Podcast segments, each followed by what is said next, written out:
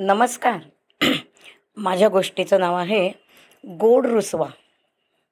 अरेच्छा रुसवा कधी गोड असतो का? अहो असतो ना. कोणाचा माहिती आहे छोट्या मुलांचा आणि देवाचा. देव रुसतो. अहो खरंच देव रुसतो. आणि तो रुसवा काढण्यासाठी मग काय काय करावं लागतं? त्याची ही सुंदर कथा. द्वापार युगामध्ये म्हणजेच कृष्णावतारामध्ये घडलेली ही गोष्ट. कृष्ण सखा हा कृष्ण भगवंत गोपाळ कृष्ण सगळ्यांच्या आवडीचा आहे नाही?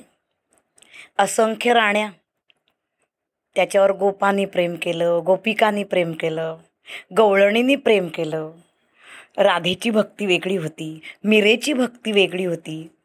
पण रुक्मिणी माता मात्र त्याची अगदी पट्ट राणी होती. द्रौपदीचं प्रेम तर आगळंच होतं. रुक्मिणी मातेनं वाटायचं की भगवंत फक्त आणि फक्त माझेच आहेत. माझ्या प्रेमात मला कोणीही वाटेकरी नको. फक्त निस्सीम भक्ती आणि प्रेम माझंच फक्त कृष्णांवरती करण्याचा अधिकार आहे. एक दिवस काय झालं माहिती? सत्यभामेनी भगवंताला सहकार्य केलं आणि युद्धात खूप मोठा विजय मिळवला.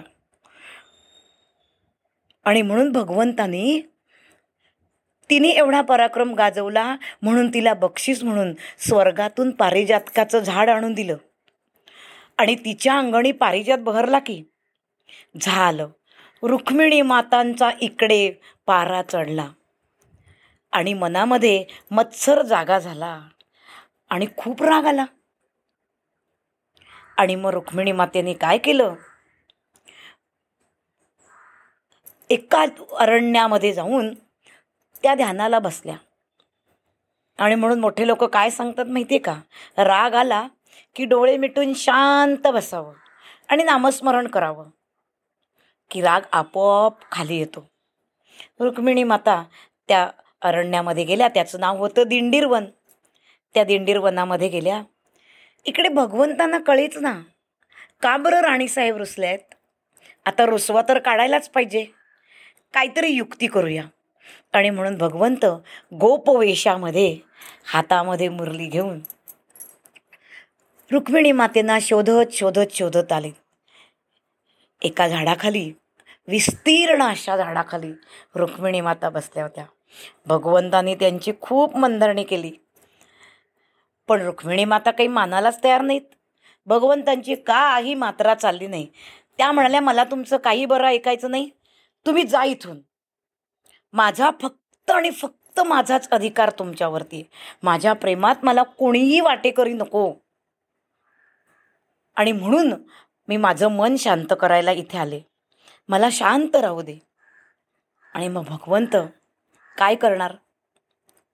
निघाले तिथून आणि म्हणाले आता हळूहळू चालत चालत परतीच्या प्रवासाला लागू. आणि एवढ्यामध्ये त्या दिंडीर वनाच्या जवळपासच छोटीशी पण ज्याच्यामध्ये मातृभक्ती नांदत होती पितृभक्ती नांदत होती आणि पुंडलिकासारखा पुत्र जिथे होता अशा पुंडलिकाच्या झोपडीसमोर भगवंत आले आणि त्याला हे सगळं सांगावं असं भगवंतांना आतून मनापासून वाटत होतं. आपल्याला वाटतं नाही का? मनातली गोष्ट कोणाला तरी सांगितली. मागच्या गोष्टीत आपण बघितलंय. बोलून तर पहा प्रश्न सुटेल. तसंच वाटलं.